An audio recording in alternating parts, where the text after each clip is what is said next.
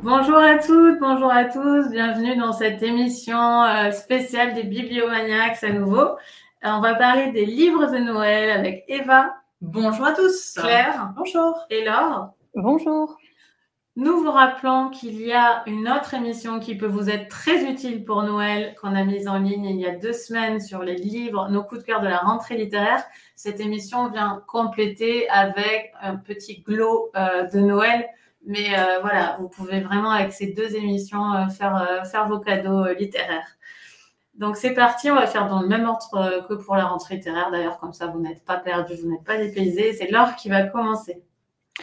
Alors, je vais commencer par vous recommander un livre euh, de Marilyn Robinson qui s'appelle Jack, qui est publié chez Actes Sud et traduit de l'anglais par euh, Simon Baril. Donc, en fait, euh, ça se passe à Saint-Louis, dans le Missouri, après la Seconde Guerre mondiale, alors que donc on est encore en pleine ségrégation raciale. Et ça raconte l'histoire d'amour impossible entre Jack Boughton, qui est un blanc euh, extrêmement instruit, mais qui est un peu euh, une sorte de, de, raté. Quoi. Il est en rupture totale avec sa famille. Euh, il a fait de la prison pour un crime qu'il n'a pas réellement commis. il vivote de petit boulot en petit boulot. Et, euh, Miles, qui est une fille de pasteur, qui est enseignante, qui enseigne l'anglais, qui est tout aussi euh, cultivé que lui, mais qui est euh, qui est noir. Donc euh, du fait que qu'elle est noire et qu'il est blanc, normalement leur relation ne devrait pas exister. Voilà. Et tout le livre va raconter comment la société, la famille de Della et, et, Jack lui-même, parce qu'il est persuadé de ne pas être assez bien pour elle, euh, vont euh, essayer de contrarier cette, euh, ouais, cette passion amoureuse qui est née entre, entre ces deux personnages. Donc voilà pour le résumé. Alors c'est un livre, je, je, vais mettre une petite mise en garde tout de suite. C'est un, c'est un livre extrêmement ambitieux que je, que je recommande d'offrir, mais pas pour tous les lecteurs. C'est à réserver aux gens qui sont quand même euh, des bons lecteurs et qui ont euh, l'habitude de, de s'accrocher un petit peu pour rentrer dans un bouquin. Parce que le premier chapitre... Euh, pardon? Ont l'habitude de devoir se mouiller la nuque. Exactement, c'est ça. Il faut qu'il se mouille la nuque, tout à fait. Parce que le premier chapitre, il euh, faut quand même un petit peu s'accrocher. C'est un, c'est un dialogue entre Della et, et Jack qui sont tous les deux dans un cimetière la nuit et, et ils se parlent et, et, ils sont tous les deux voilà hyper cultivés, comme je l'ai dit, et en plus tous les deux enfants de pasteurs, donc ils n'arrêtent pas de faire, euh, voilà, ils font beaucoup beaucoup référence à la à la littérature, euh, au, enfin, à la religion, et c'est un dialogue pas forcément euh, euh hyper facile à suivre, euh, qui permet de vraiment comprendre pourquoi ces deux la s'aiment, hein, mais c'est pas voilà, c'est pas ultra, euh, c'est pas ultra accessible. Faut vraiment, euh, voilà, tenir la, euh, tenir ce premier chapitre et ensuite les, les, choses deviennent plus fluides. Mais voilà, ça reste très ambitieux. Donc un petit post-it sur le papier cadeau. Voilà, c'est ça, genre pour lecteur ambitieux ou alors accroche-toi au début. voilà.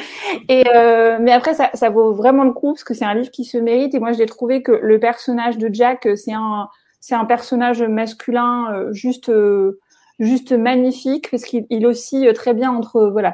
C'est un personnage à la fois euh, très lumineux et, très sombre qui est habité par une une puissance autodestructive euh, qui est bah, enfin voilà qui est, qui est très forte. Il a l'art et la manière de, de s'auto-torpiller euh, lui-même qui met vraiment tout en œuvre pour essayer de renoncer à sa relation avec Della. Et en même temps c'est complètement impossible pour lui de renoncer à la seule femme qui finalement le perçoit euh, dans, dans, sa lumière et pour ce qu'il est et, et, pas comme un raté euh, total.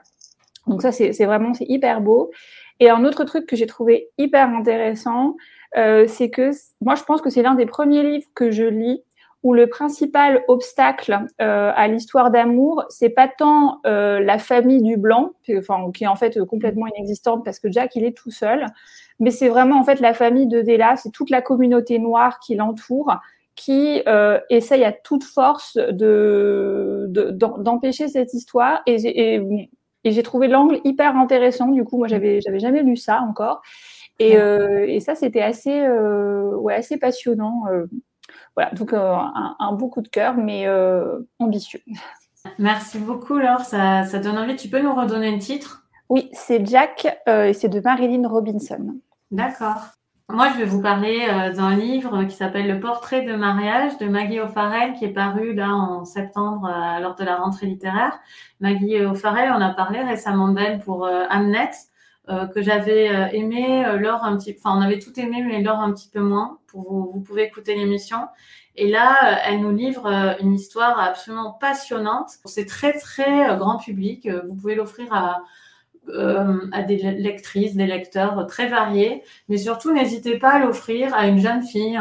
Euh, moi, euh, je me suis vraiment retrouvée dans un, état de lecture comme à l'adolescence, où on a envie de grandes plages de lecture, où on peut passer une journée à dévorer une histoire.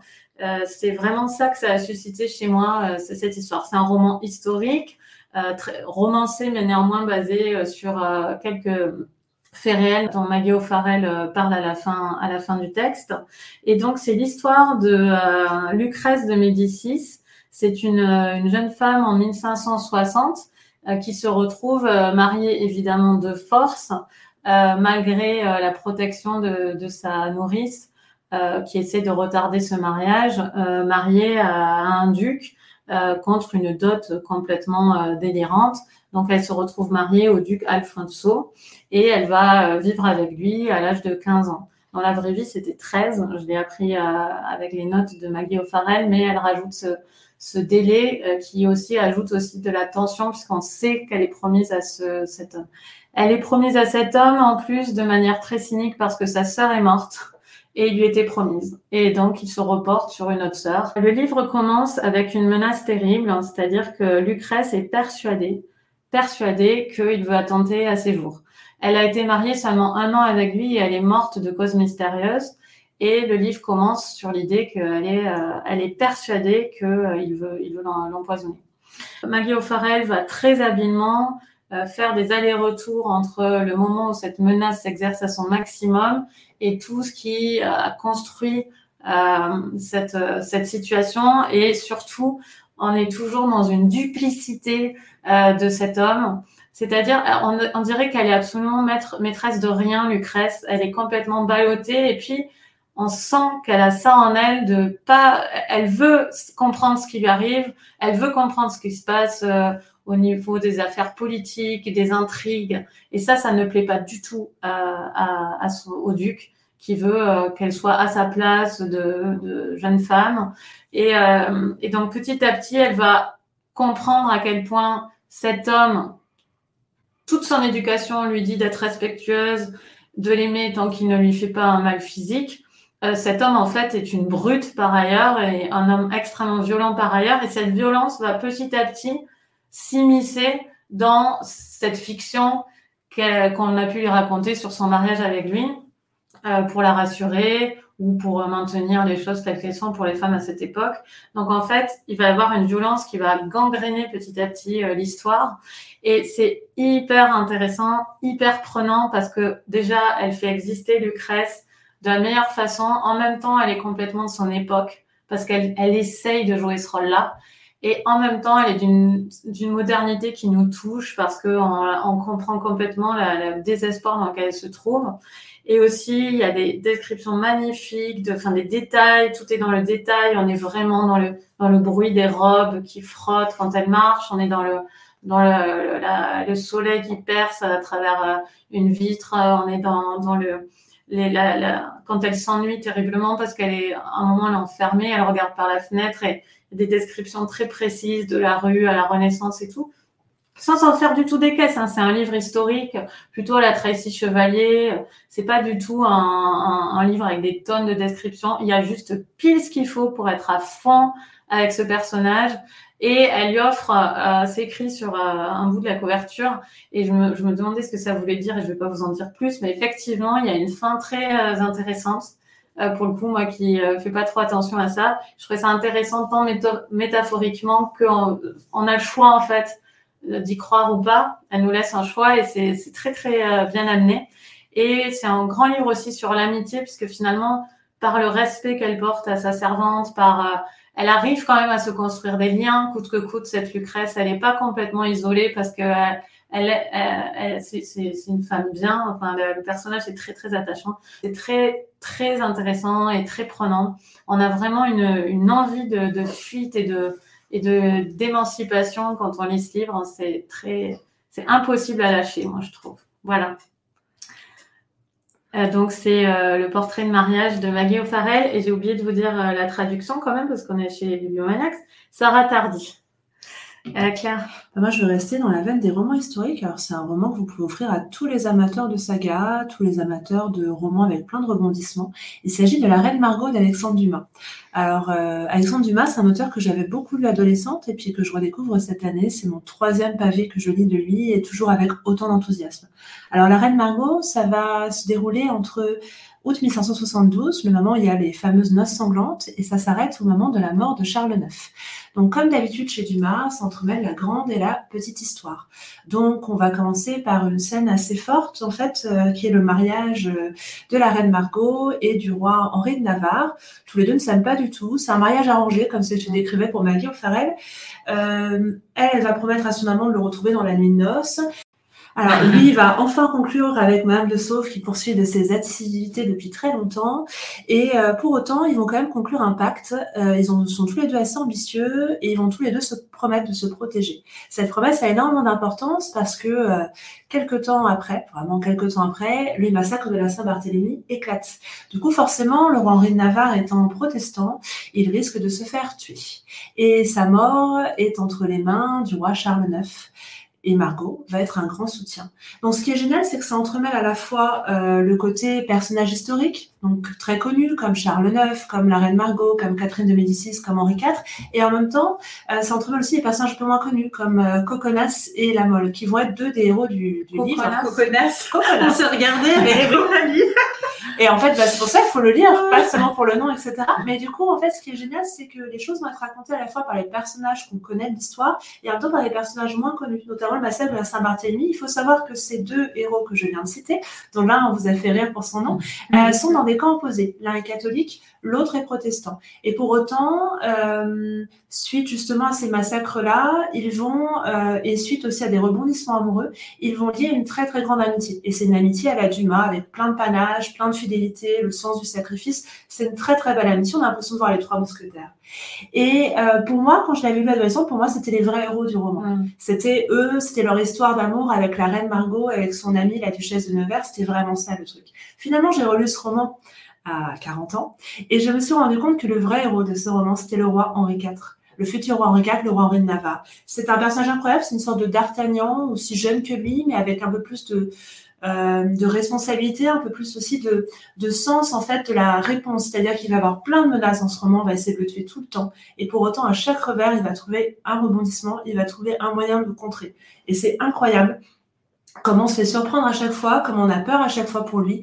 C'est vraiment très bien construit. Comme c'est un roman feuilleton, euh, il sait euh, mettre des petits suspens qui s'arrêtent à la fin de chaque chapitre et donc on a envie de lire la suite. Donc ça, c'est pas fait pour les amateurs de saga. Et puis, il y a des légendes noires qui sont très développées, comme la reine de Catherine de Médicis avec ses poisons. Et un truc assez, assez incroyable qui va tout changer dans le roman et qui va se passer à cause d'elle. Donc vraiment, c'est, je m'y attendais pas. Mm. Et euh, vraiment, c'est un grand, grand roman historique parfait pour Noël et pour passer des belles soirées d'hiver. Oui, c'est un livre très bien pour l'hiver et j'aurais dû le dire pour le mien aussi. Je me demande s'il faudrait pas faire un petit lot et emballer les deux, euh, le portrait de mariage et la reine Margot, et emballer les deux et offrir les deux à la même personne. C'est un pavé plus de 600 pages que j'ai lu en trois jours. J'avais hâte de le retrouver tous les soirs. Et là, euh, du coup, je vais m'acheter la Dame de Montsoreau parce que je veux absolument savoir la suite et retrouver ceux qui ont survécu parce que tout le monde ne survit pas, bien entendu. Mmh, Eva? Alors moi, c'est pas un livre historique, euh, c'est euh, Atteindre l'aube de Digli qui a été euh, publié il y a quelques mois au mois de mai aux éditions La Ville brûle. Et euh, donc Digli, effectivement, c'est une. Alors moi, je la connais plutôt sur sa facette autrice que sur sa facette euh, dessinatrice. J'avais adoré euh, Ressac que m'avait euh, conseillé Claire. Et donc, je voulais vraiment la retrouver avec ce avec ce nouveau livre, pareil, hein, qui est un livre où elle parle d'elle, où elle parle de sa famille, puisque ça commence en fait avec la mort de sa grand-tante Georgie. Une femme dont elle était vraiment très proche. Et je pense que voilà, elle se retrouvait un petit peu en elle, puisque Georgie, c'était une femme assez originale, qui était restée célibataire, qui était charismatique, qui était mystérieuse. Donc voilà, il y avait des mmh. points de convergence euh, entre elles. Et donc, euh, bah, Georges meurt, il faut libérer l'appartement, euh, on fait des cartons, etc. Mais voilà, Digli, elle veut récupérer des choses de son, mm. de son aïeul, entre guillemets, et puis voilà, elle veut, elle veut découvrir, elle veut découvrir des choses en fait sur elle, donc elle va récupérer des carnets, des papiers, etc. Et ça va être en fait le, prétexte, en fait le, le, point de départ pour nous parler des femmes, en fait de, de, la lignée de, de femmes qu'il peut y avoir dans sa famille. Et on s'aperçoit en fait qu'à chaque génération, il y a toujours ces points de, convergence, des schémas qui vont se répéter. Euh, c'est-à-dire que c'est une famille de femmes qui sont souvent artistes, alors plus ou moins connues. Hein. Elle a eu des ancêtres effectivement qui sont illustrés, qui à l'époque euh, étaient, euh, étaient très connus. Digli aussi, une artiste très connue.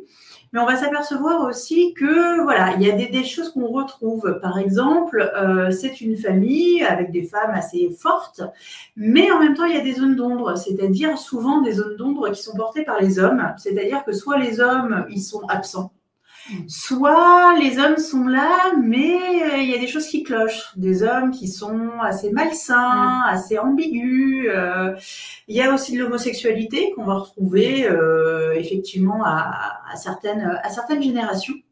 Et donc finalement, bah, Dilly, elle se retrouve un peu emportée plus loin que ce qu'elle aurait voulu.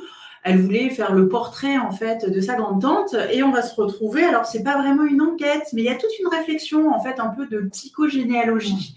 Euh, qui va se faire sur ces schémas effectivement qu'on retrouve et comment on peut casser ces schémas, comment prendre du recul en fait euh, par rapport à par rapport à tout ça. Et puis euh, il y a aussi toute une réflexion sur un peu les faux semblants parce que notre amie Georgie entre ce qu'elle projetait et entre ce qu'elle était réellement, on s'aperçoit que c'était pas forcément tout à fait aligné. C'était quand même quelqu'un qui euh, avait un pseudonyme, comme Didi finalement, euh, qui euh, portait une perruque parce qu'elle voulait cacher la nature de ses cheveux, la couleur de ses cheveux, qui faisait croire certaines choses sur sa vie amoureuse, mais en fait c'était pas du tout ça. Il y avait des cachotteries, des choses un petit peu, des choses un petit peu bizarres. Et donc effectivement, alors c'est très intéressant parce que ça nous parle d'histoire familiale, ça nous parle de généalogie. Il y a quand même ce côté un petit peu enquête. On va en savoir plus sur Georgie. Hein, ça attise un petit peu la, curiosité, mais vraiment, enfin j'ai trouvé alors c'est plutôt un livre que moi je vais conseiller à des femmes. les hommes peuvent bien sûr le lire, mais je pense qu'il y aura plus d'écho en fait pour des femmes, parce que ça nous parle le portrait de femmes, ça nous parle euh, effectivement de femmes dans les générations, dans la société, aussi, du rapport aux hommes amoureux, du rapport au père mm. aussi. Et vraiment, enfin, j'ai trouvé que c'était un livre alors qui est très accessible. Hein. Je pense qu'il peut toucher aussi de manière émotionnelle. Euh, enfin, émotionnellement, ça peut être assez fort, je pense, pour certaines lectrices. Mais vraiment, enfin, c'est un très très beau livre, je trouve, sur la place de la femme.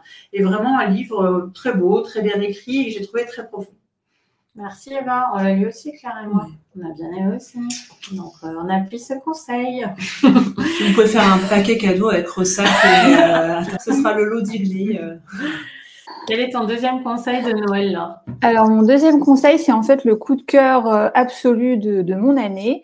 c'est un livre qui s'appelle Une Odyssée et le sous-titre c'est Un père, un fils, une épopée de Daniel Mandelson. Euh, c'est publié chez Flammarion dans une traduction de l'anglais par Clotilde Meyer et Isabelle D. Taudière. Ça existe en poche. Hein, ouais, et ça existe en poche. Euh, donc moi, en fait, j'avais jamais lu euh, Daniel Mandelson et en toute honnêteté, je n'aurais jamais, je pense, été spontanément vers vers ce livre qui m'a été offert par une amie. Euh, parce que c'est un essai euh, qui, euh, enfin, qui parle entre autres de, l'Odyssée. Enfin, moi, j'ai fait du grec au lycée, j'avais pas forcément envie de retomber là-dedans, mais en fait, c'est c'est beaucoup, beaucoup plus que ça.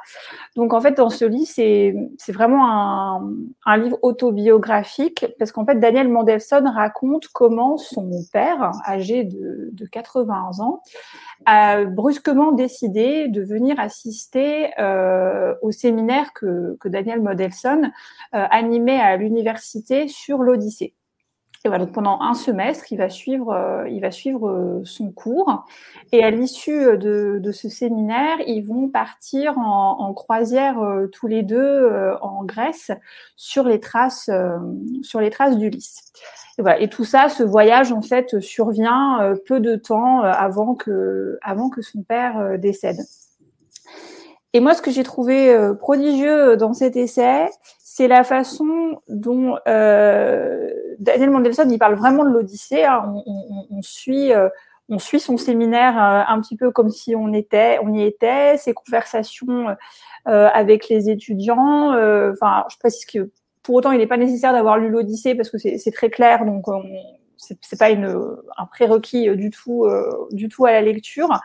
Donc, on a à la fois ce séminaire et on a à la fois la, la relation en fait de, bah, de, de ce père et de ce fils. Daniel Mandelson, en fait, il va remonter euh, enfin, jusqu'à son enfance pour explorer euh, les liens euh, qu'il a avec son père. Enfin, c'est une relation qui a pas toujours été facile. Son, son, son père était un homme relativement inaccessible, enfin, en, tout cas, en tout cas dans son esprit, qui a fait certains renoncement dans sa vie, euh, soi-disant au nom de ses enfants. Voilà, et ça a toujours été un peu, un, peu pesant à la maison. Et peu à peu, à, mesure que ce, que, ce séminaire avance, moi, pour moi, Daniel Mandelson, il va vraiment euh, déconstruire tout son passé familial et en même temps réussir à renouer, non pas avec la figure paternelle, mais avec l'homme qui est, qui est réellement son père. Il va vraiment le, voilà, le découvrir et moi, j'ai trouvé ça très beau, euh, voilà, cette, euh, cette rencontre finalement entre deux personnes qui se connaissent depuis très longtemps, mais parfois on peut vivre l'un à côté de l'autre sans vraiment se connaître. Et là, c'est comme si, euh, voilà, il, se, il, se découvrait, voilà, peu, peu, de temps avant la disparition de son père. Et moi, j'ai trouvé ça, voilà, j'ai trouvé ça bouleversant. Je sais pas si j'arrive bien à, à, en parler, mais enfin, pour moi, c'est, j'avais jamais rien lu de, voilà, de, de comme ça. C'est tout à fait unique. C'est ultra personnel.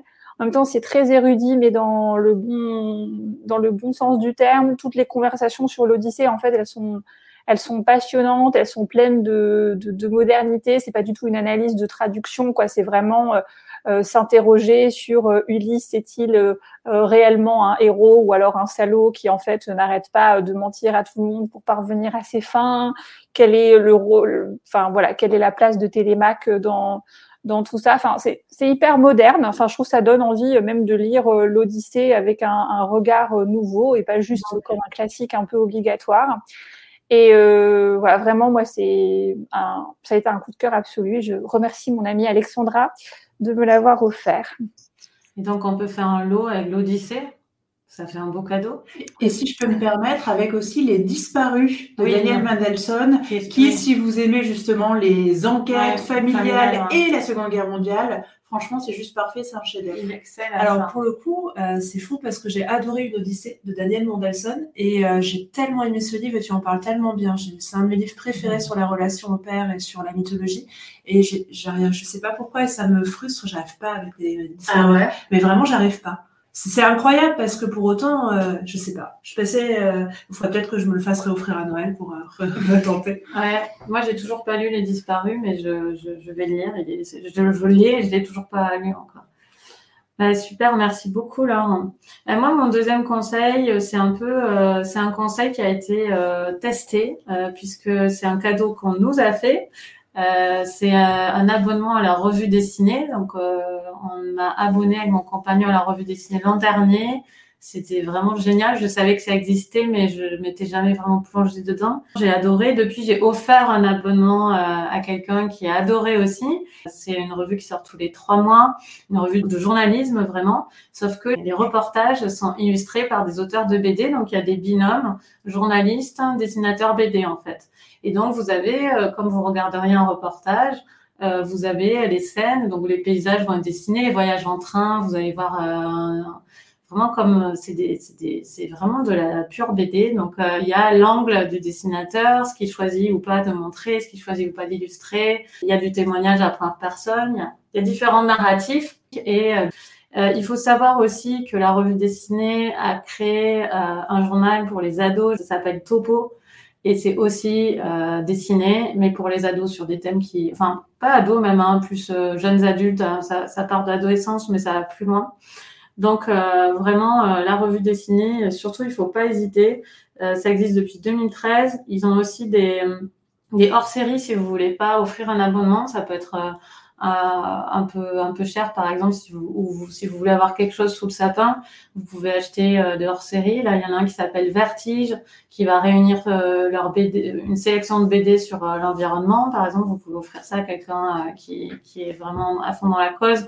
Ou pour un peu expliquer à quelqu'un qui est encore un peu sceptique à quoi s'attendre. Donc ils ont aussi fait sur les algues vertes enfin il y a des grands reportages comme ça, ils ont des partenariats avec Mediapart. Donc c'est vraiment très journal. C'est une revue tout à fait euh, euh, légitime en termes de journalisme, mais aussi très quali au niveau graphique. Euh, c'est vraiment agréable et elle sent super bon quand on l'ouvre. vous savez, ça fait partie de ces magazines un peu haut de gamme qui sont quasiment des livres que vous trouvez à la caisse des libraires. Souvent. Comme des MOOC. C'est exactement ça. C'est le mot, c'est le mot qu'on à un moment, quand ces magazines ont commencé à exister, on parlait de MOOC. Maintenant, j'ai l'impression que c'est un mot, euh, ça fait longtemps que je l'ai pas entendu. Mais pour les vieux, c'est un MOOC. Actuellement, on voit beaucoup sur les réseaux sociaux, Brut euh, utilise des images stock pour illustrer euh, de l'information qu'on mange comme ça, des images stock qui n'ont rien à voir. Par exemple, s'il y a une mise en garde à vue en France, ils mettent un policier américain qui met quelqu'un dans une voiture américaine. Bah, je trouve que, enfin, c'est affreux. Enfin, de, faire mm. mettre des photos qui n'ont rien à voir avec ce dont on parle, ben, c'est hyper bizarre au niveau journalistique. Et là, c'est l'inverse. En fait, il n'y a pas de photo, mais il y a une vraie, un vrai angle artistique. Et donc, je vous recommande d'arriver dessiner. Claire. Alors, on va rester dans l'univers des romans graphiques et des bandes dessinées. Donc, moi, c'est un roman graphique que je conseillerais aux amateurs de bandes dessinées et aux amateurs de littérature anglaise. Euh, je vais vous parler de Bronte Anna, qui est un de mes gros coups de cœur graphiques de cette année. Donc, c'est une bande dessinée de, alors je prononce peut-être mal, de Paulina Spuches, Spuches, excusez-moi par avance. Euh, c'est publié chez Steinkiss. Comme vous l'avez deviné avec le titre, ça a parlé des sœurs Brontë, donc de Charlotte, Emily et Anne Brontë. En fait, l'action s'ouvre en 1848 à Londres. Euh, c'est un groupe de gentlemen qui est réuni. Donc, il y a deux éditeurs parmi eux, l'éditeur de Jenner et l'éditeur des autres romans des fameux frères Bell, parce qu'en fait, ils sont trois frères, les frères Bell, et ils viennent de publier des romans dont on parle beaucoup. Notamment un roman qui fait scandale, qui s'appelle La recluse de Wilfeld Hall, qui fait scandale parce qu'une femme a le courage de quitter son mari euh, violent et euh, de s'enfuir avec son fils. Donc ça, ça fait un petit peu peur aux gentlemen, et si ça donnait euh, l'idée à d'autres femmes de faire pareil. Donc après, on va revenir sur justement qui sont ces fameux frères Bell. Ce ne sont pas des frères, comme vous l'avez deviné, ce sont les sœurs Brontë. Donc, euh, on va revenir sur leur histoire. Et euh, toute cette histoire-là va être racontée par ma sœur préférée, parce qu'on a tous une team dans les sœurs Brontë. Et moi, ma sœur préférée, c'est Anne. Et j'étais très, très, très contente que l'autrice mette en avant Anne. Anne, depuis que j'ai relu son roman La recluse de Wilfred Old, et depuis que j'ai découvert un essai sur elle, qui est un essai anglais qui s'appelle Taking Courage de Samantha Ellis, qui est juste merveilleux, je suis team Anne. Elle a été pas assez souvent mise en avant. Et là, par les yeux de, cette autrice, justement, on va découvrir qui elle était et comment elle a été hyper importante. Donc, c'est à la fois sur elle et sur comment euh, ses sœurs ont grandi auprès d'un père euh, solitaire, dans un euh, pasteur, dans un endroit qui était isolé dans les Landes, avec leur frère Brandwell. Comment ils se sont inventés des mondes imaginaires, Angria et Gondal. Comment les relations entre les sœurs ont joué quelque chose, un rôle primordial dans leur publication. Comment aussi Anne a été finalement affadie par sa sœur Charlotte parce qu'elle trouvait qu'elle était trop scandaleuse et elle a, elle l'a affadie, etc. Donc j'ai trouvé ça vraiment euh, passionnant. C'est euh, toute la partie donc biographique est, est, très très intéressante. Et si vous connaissez pas ces destins-là, il faut vraiment la lire. Et puis bien entendu dans un roman graphique, il y a la partie graphique.